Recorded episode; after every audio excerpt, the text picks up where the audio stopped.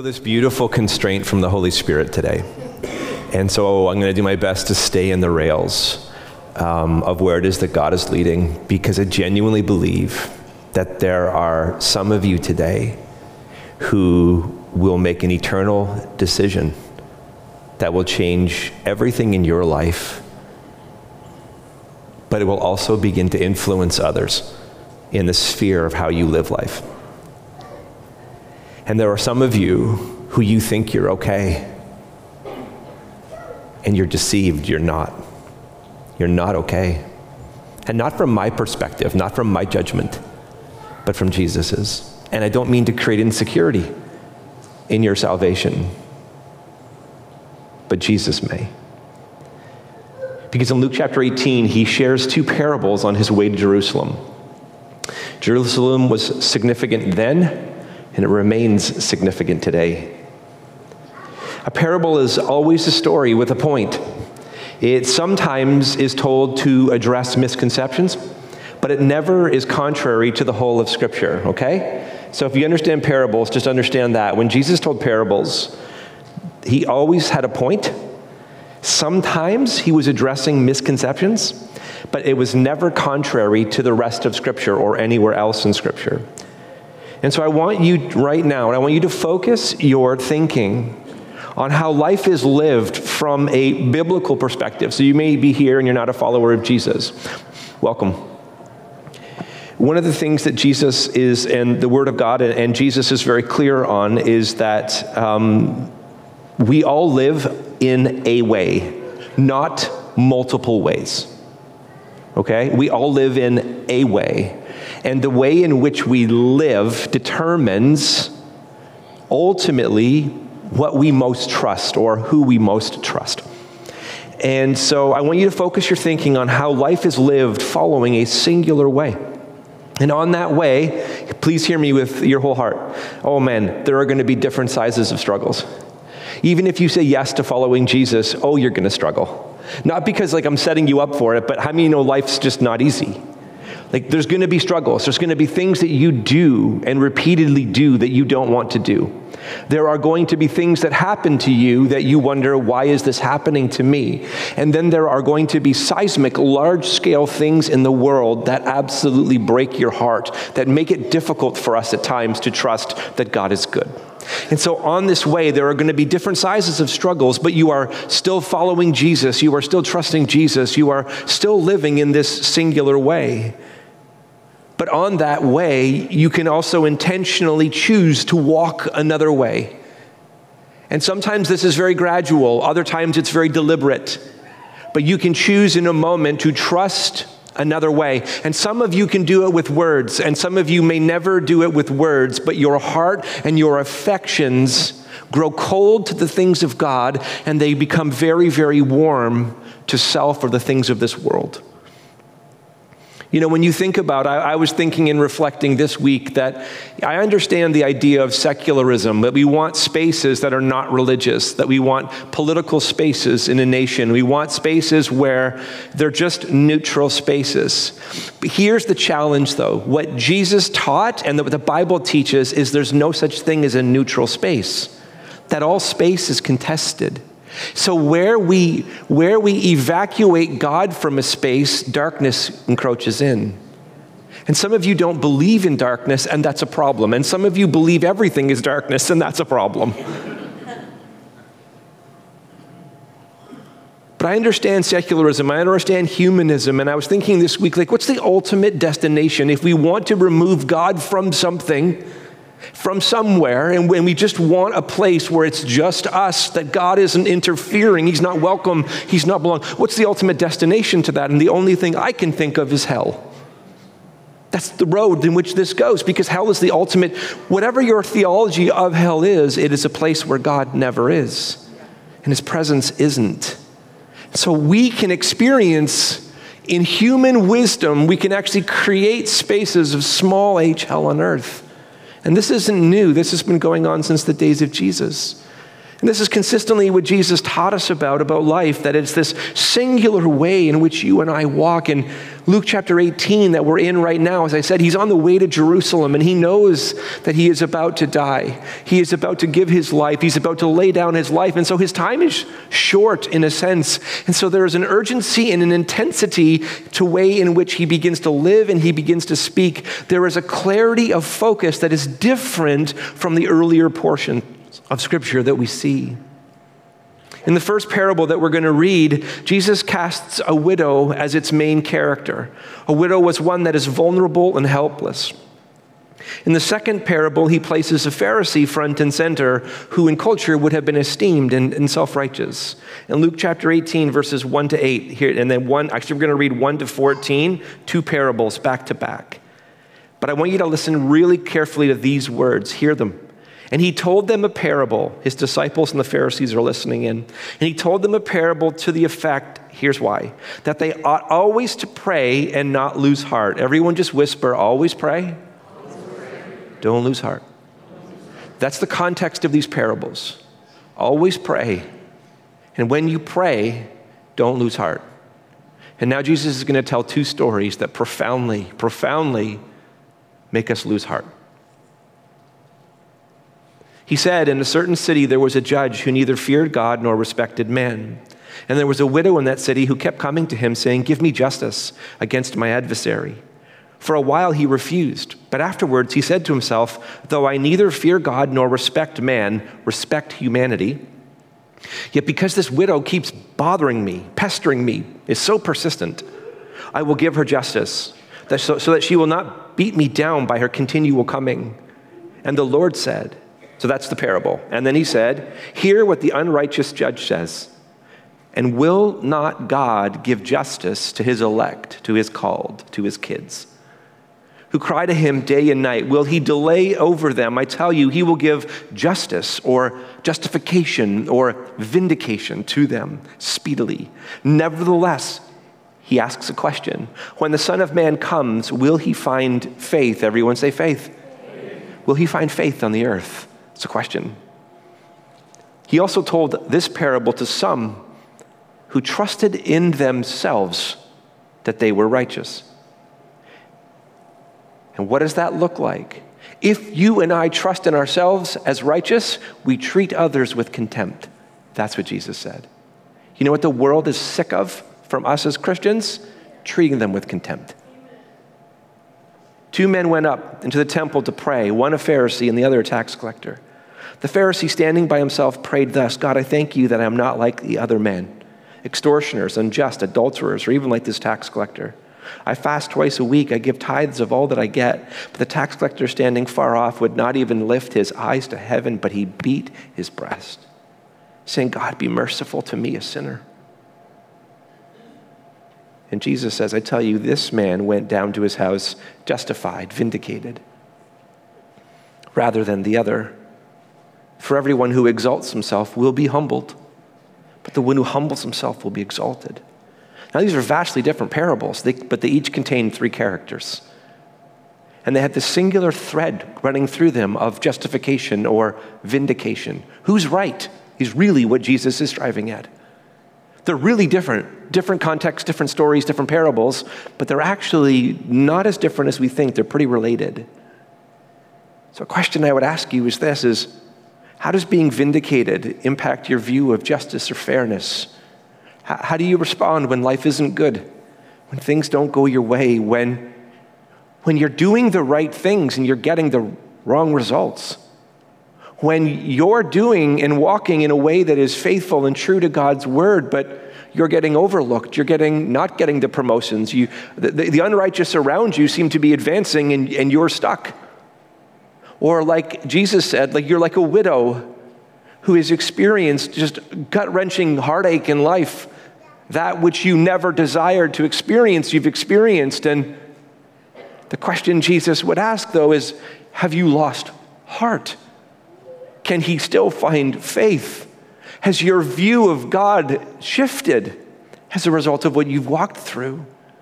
Or are you so secure in yourself and your own self righteousness and your own success and your own maybe bank account and your own dot, dot, dot, your own mental health, anything? Like, are you so secure in yourself that you don't need God Oh, you pretend you need God or you with pious words, but you, you get up every day and you, you don't need Him really. You, you, yourself sustaining, you can make an income, it's coming in, like you're good. And in being good, are you, is your faith rooted in yourself? Is it shifting? These are the things that Jesus is talking about on his way to Jerusalem. He's beginning to get clearer and clearer and clearer.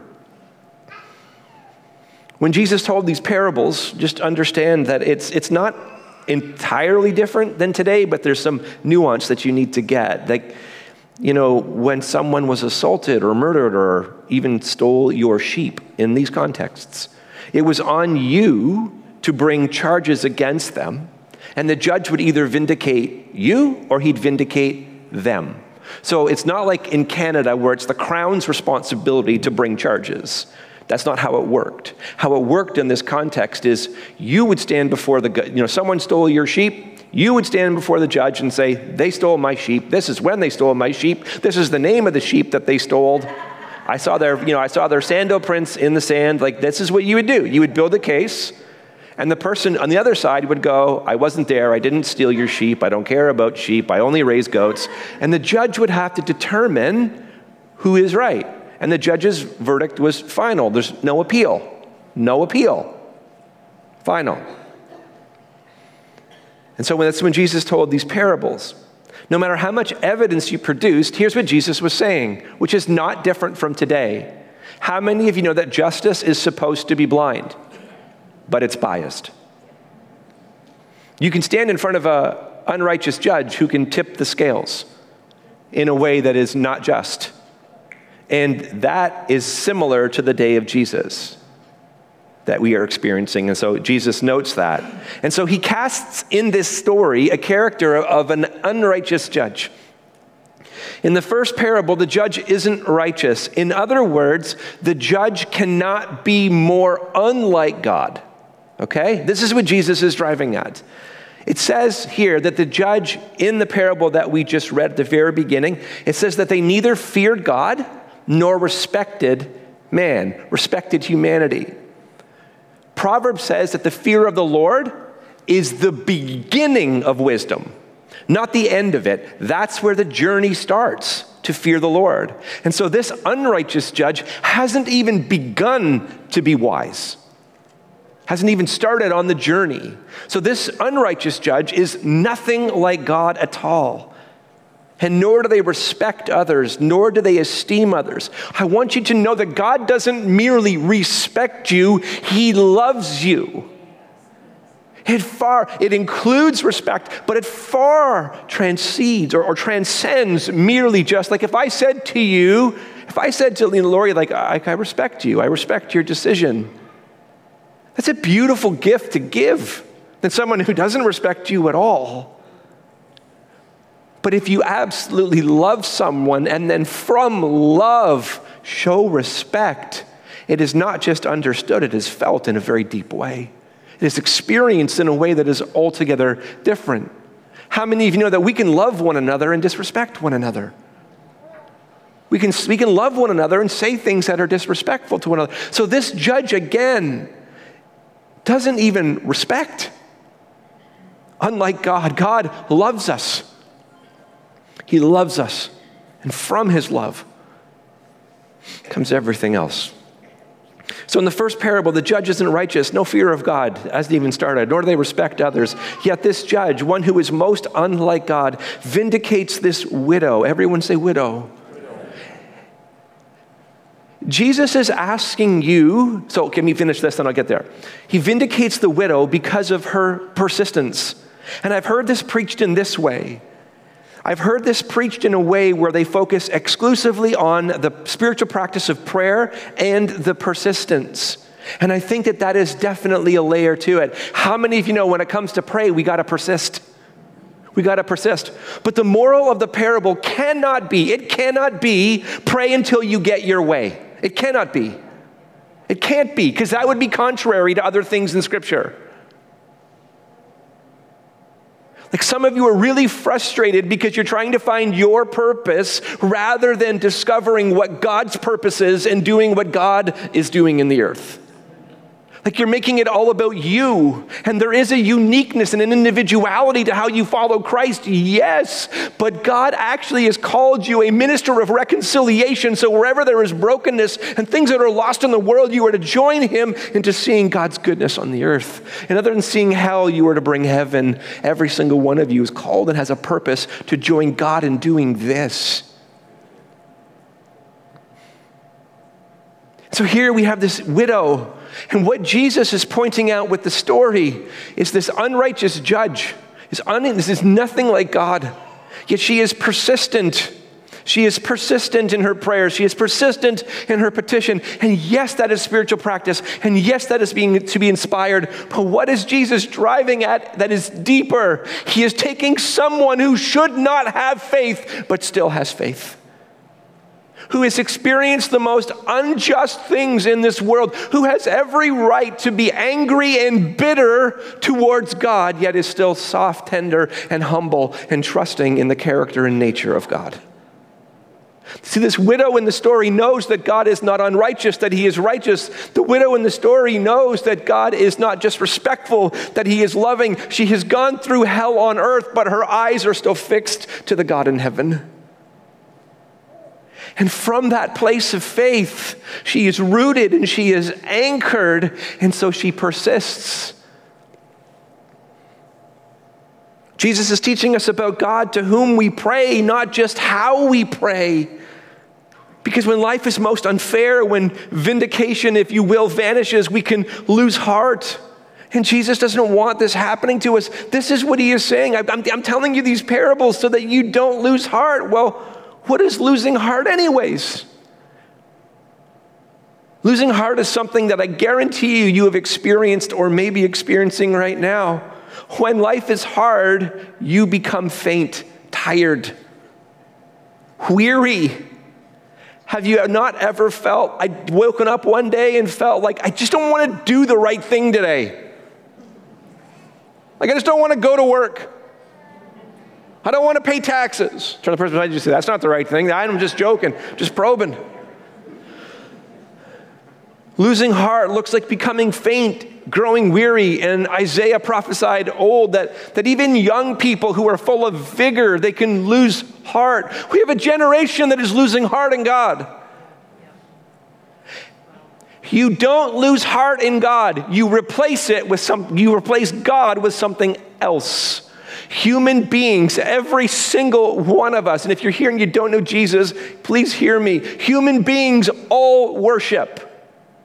You can never not worship. The only thing that changes is the source of your worship and the direction of your worship. You may be worshiping yourself. That's humanism. It removes God and it replaces it with self. We live in a nation that wants all the blessings of the kingdom while rejecting its king. He wants to replace the king with self, but still have all of the ethics of the kingdom. It's deeply problematic. So, a losing heart looks like you becoming faint. It's growing weary in following Jesus, but a changed heart is us looking to self rather than trusting God. And this is a secular humanistic temptation ensnaring many in 2023, and it is an antichrist spirit disguised as a more sure way to live and to get the most from life rather than trusting and following Jesus. And for Jesus, again, we don't lose heart by trusting who God is. We lose heart when we begin to get our eyes focused on what's happening to us and not who is with us as we are going through what is happening to us. This causes us to lose heart. Losing heart is a symptom, a changed heart is deeply problematic. And it's why Luke places the next story that we read about a Pharisee who is not just lost heart, but has a complete change of heart. They are going through all of the motions, but their heart is completely changed, and they don't know it. Man, that just puts a beautiful, convicting fear in me. Lord, help us not to go through the motions. Help us to follow you. Help us to trust you.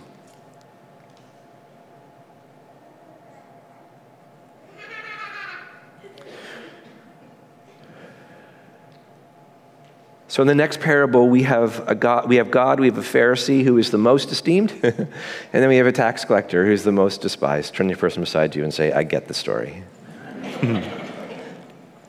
Here's what is so beautiful God equally listens to both.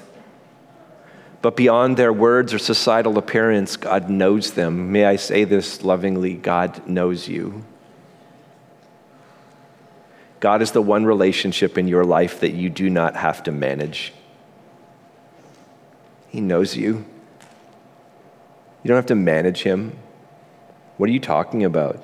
Some of you get up and you begin your prayer every single day by telling God what you didn't do the day before and how today you'll do better. Stop that, please. When you opened your eyes, He is so good that there is mercy available for you. So, yeah, maybe acknowledge your sin, yes. But don't try to prove to God that you are going to be better. He knows you. Trust that He is good, and then from rest, allow Him to give you what you need to walk out the day. So the Pharisee prays what theologians affectionately call the five eyes. Everyone say the five eyes. It is known as humanism or secularism. It is replacing God with I, with self. The Pharisee prays, I thank you. I am not like other men, extortioners, unjust, adulterers, or even like this tax collector. I fast twice a week. I get all, I, I give tithes of all that I get. So five eyes. I, I, I, I, I, I, I. Now the law required only one fast a year, the Day of Atonement, and this Pharisee fasts twice a week. Pretty good. The issue was not the spiritual practices of the Pharisee, it was the practices didn't change his posture.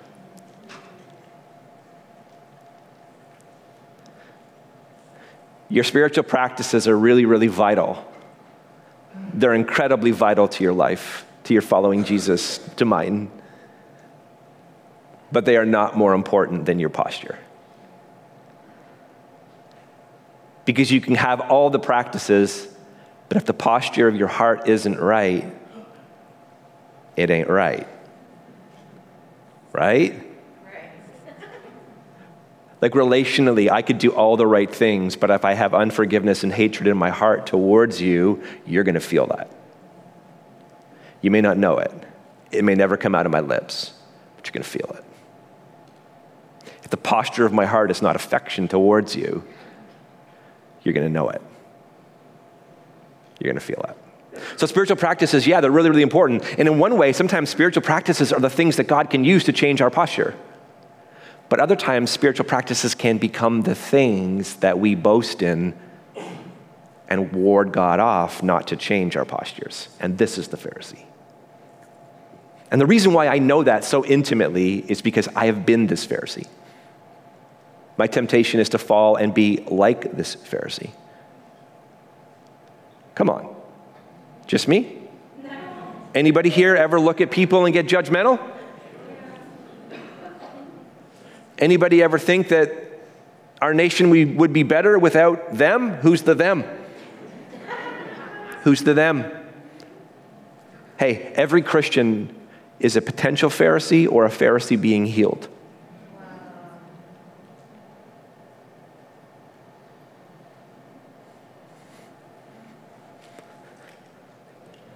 I told you I'm in constraint today, so.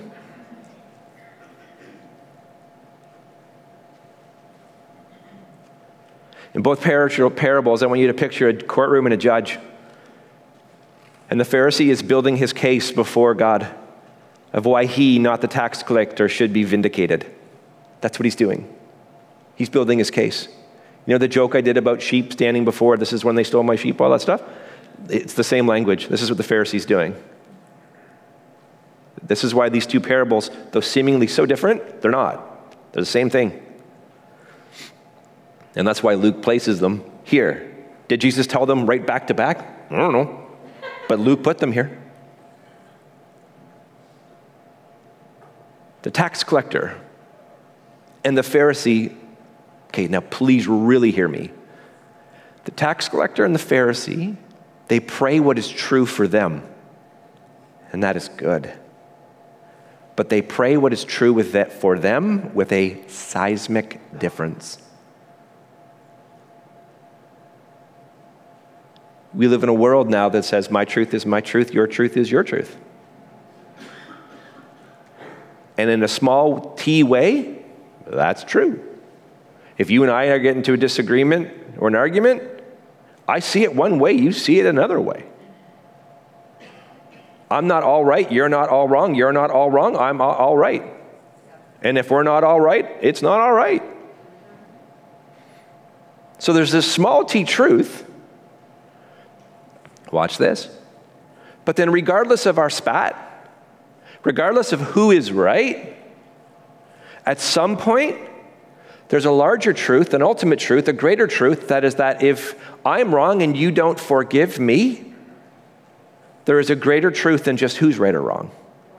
There's an ultimate truth, which is forgiveness. There's an ultimate truth that is reconciliation. There is an ultimate truth, which is as much as it depends on me, I work for restitution, which is the evidence of a changed heart, a changed posture. Ultimate truth. Small t truth. And this is what we see in the story here. Is the Pharisee is saying things that are true. He's not like the tax collector. He's not wrong in saying that. He is pointing to things that are true. He does fast twice a week. He does give a tithe of all that he gets. He's not speaking falsehoods. He's not pretending to be somebody. He is saying things that are true. The Pharisee, though, is not giving room for ultimate truth. While the tax collector equally says what is true, he beats his breast, he stands far off, he won't even lift his eyes to heaven in the story. But watch what he does. That is so seismically different. All of these things. Don't feel bad for the tax collector. He's a sinner. He's done things to people that he should feel bad about. He has extorted things from people that he should not have taken. He has treated people not respectfully, but in unrighteous ways. And he acknowledges this that not only is my transgression against you, it is this way as well. And it says in the scriptures or in the story that Jesus tells that he says these words God, be merciful to me. What is mercy? It is giving you and I a gift that we cannot earn, nor do we deserve. He says, God, would you be merciful to me, sinner. What does the tax collector do that the Pharisee doesn't do? The tax collector trusts in who God is, and the Pharisee only trusts in themselves. And this is seismically different. The tax collector says, God, be merciful to me. What is that? God, I know that you are great. When you in Exodus showed up to Moses, you introduced yourself as gracious and compassionate and slow to anger and abounding in steadfast love, that you are faithful. And so the tax collector does not put his faith in the power of his confession, he puts his faith in the character of who God has said God is. God, be merciful to me because you are a God of mercy. God, I trust you to be God. And the Pharisee is saying, in comparison to these other people, I am better than. One is found and the other is lost. And God listens to both, both prayers, but He only vindicates and justifies one, not the other. And in the grandest of reversal, God renders his verdict and he explains why he ruled this way. And in Judges chapter 18, verse 14, Jesus says, I tell you this this man went to his house, this tax collector went to his house justified, vindicated, rather than the other one. Pause. In the story, it breaks my heart that one can be so close to God yet not get God. Some of you believe in a God that it's just going to be all okay. It's not the God of Jesus right here. For everyone, everyone say everyone. Okay, that's challenging because he's not just saying, like, for those of you listening to the story, which really would have been helpful because, it's like, whoo, that's just for them. How many of you ever been in a class when the teacher starts giving heck to the whole class for one thing one kid did?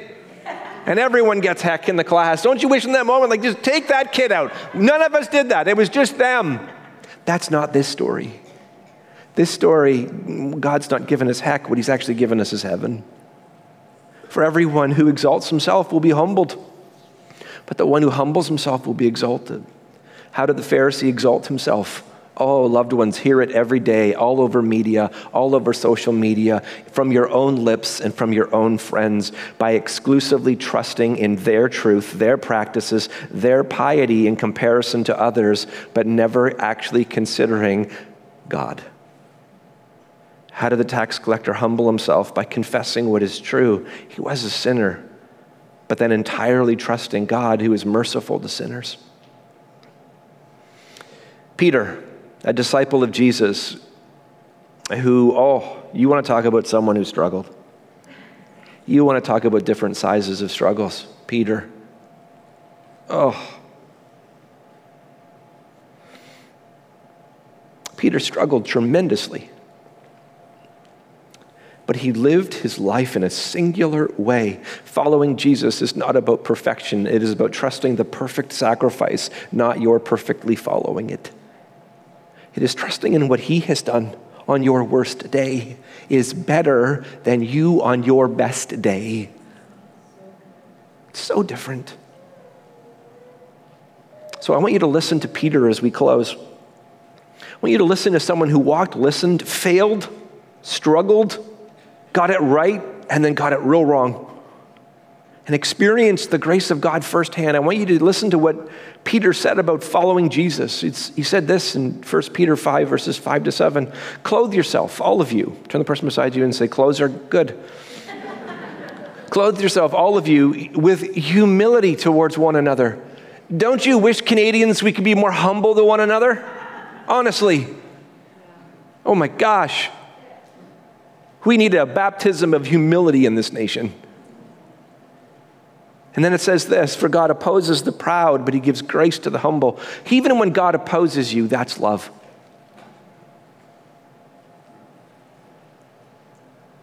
Anybody here ever do driver's ed? Where the little instructor had a brake? And they, oppo- and they opposed you so that you didn't get killed?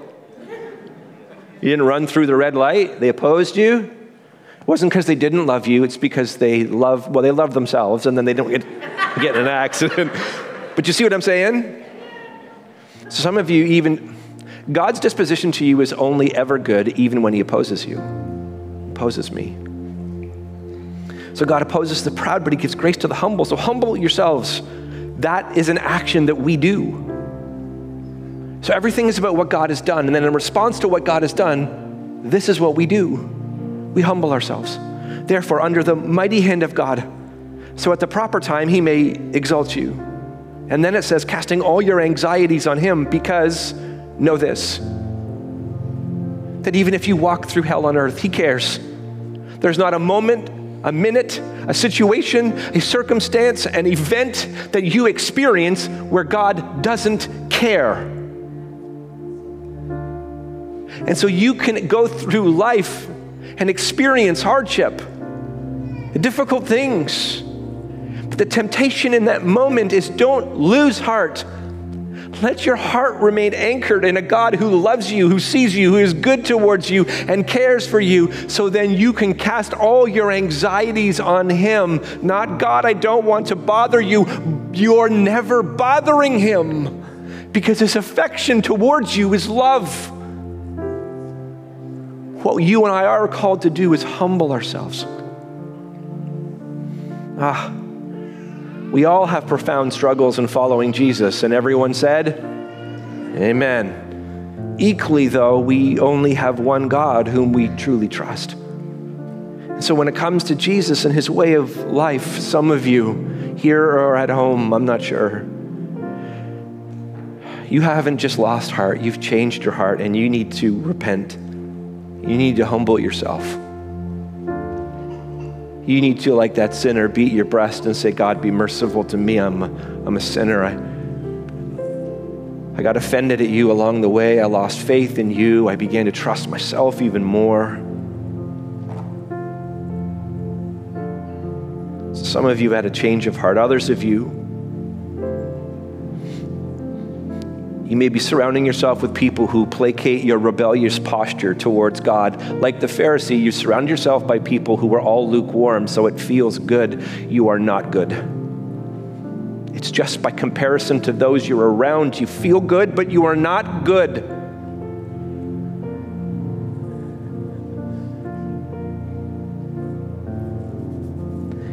You're not in an okay spot. Heart of Jesus is to see heaven on earth. Aren't you heartbroken with the continual vision of hell on earth that we're seeing?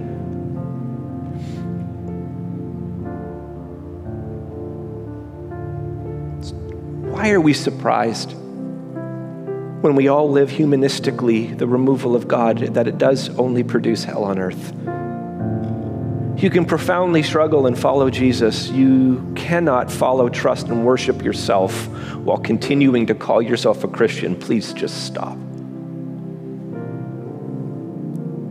There are only two kinds of people in the end those who say to God, Thy will be done, and those to say to God in the end, sorry, and those to whom God says in the end, Thy will be done. All that are in hell choose it. Without that choice, there would be no hell. No soul that seriously and constantly desires joy will ever miss it. Those who seek find, those who knock, the door will be opened. I pray today at the end of the service, if you need to humble your heart, that you would do so. Some of you are not good, but God is. And if you humble yourself in the twinkling of an eye, he can change not only your spiritual practices, He can change your posture. I don't say it from a place of fear. I do say it from a place of awe. May the Lord bless, may He keep you.